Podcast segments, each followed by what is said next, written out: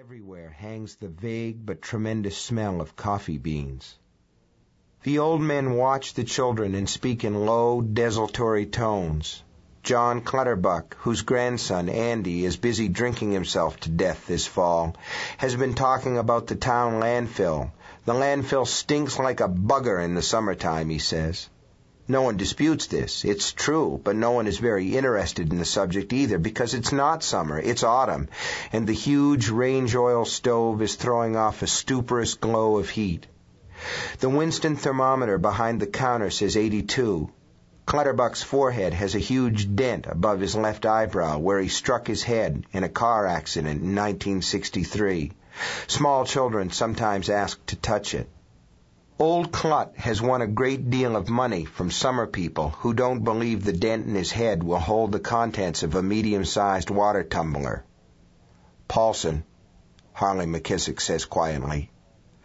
An old Chevrolet has pulled in behind Lenny Partridge's oil burner. On the side is a cardboard sign held with heavy masking tape. Gary Paulson, Chairs caned, antiques bought and sold, the sign reads, with the telephone number to call beneath the words. Gary Paulson gets out of his car slowly, an old man in faded green pants with a huge satchel seat. He drags a knurled cane out after him, holding to the doorframe tightly until he has the cane planted just the way he likes it. The cane has a white plastic hand grip from a child's bike affixed over its dark tip like a condom.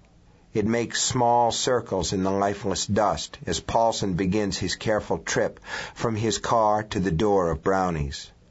The children on the bandstand look up at him, then follow his glance, fearfully it seems, to the leaning, crepitating bulk of the Newell house on the ridge above them.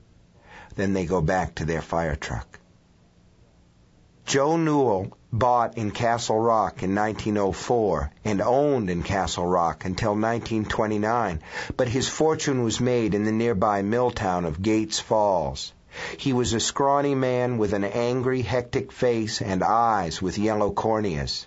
He bought a great parcel of open land out in the bend. This was when it was quite a thriving village, complete with a profitable little combined wood milling operation and furniture factory, from the First National Bank of Oxford. The bank got it from Phil Boudreau in a foreclosure assisted by County Sheriff Nickerson Campbell. Phil Boudreau, well liked but considered something of a fool by his neighbors, slunk away to Kittery and spent the next twelve years or so tinkering with cars and motorcycles. Then he went off to France to fight the Heinies, fell out of an airplane while on a reconnaissance mission, or so the story has it, and was killed. The Boudreau patch lay silent and fallow for most of those years, while Joe Newell lived in a rented house in Gates Falls and saw to the making of his fortune.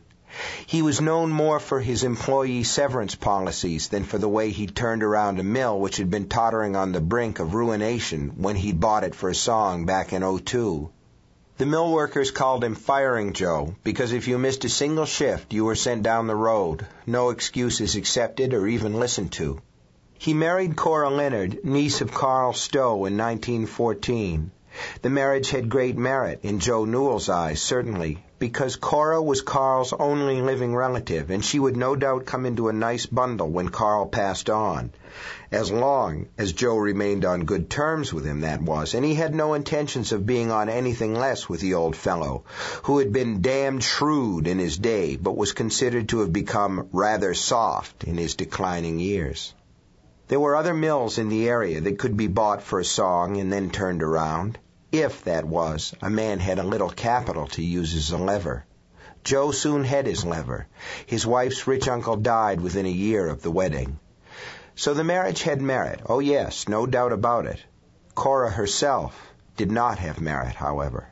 She was a grain bag of a woman, incredibly wide across the hips, incredibly full in the butt, yet almost as flat chested as a boy, and possessed of an absurd little pipe stem neck upon which her oversized head nodded like a strange, pale sunflower.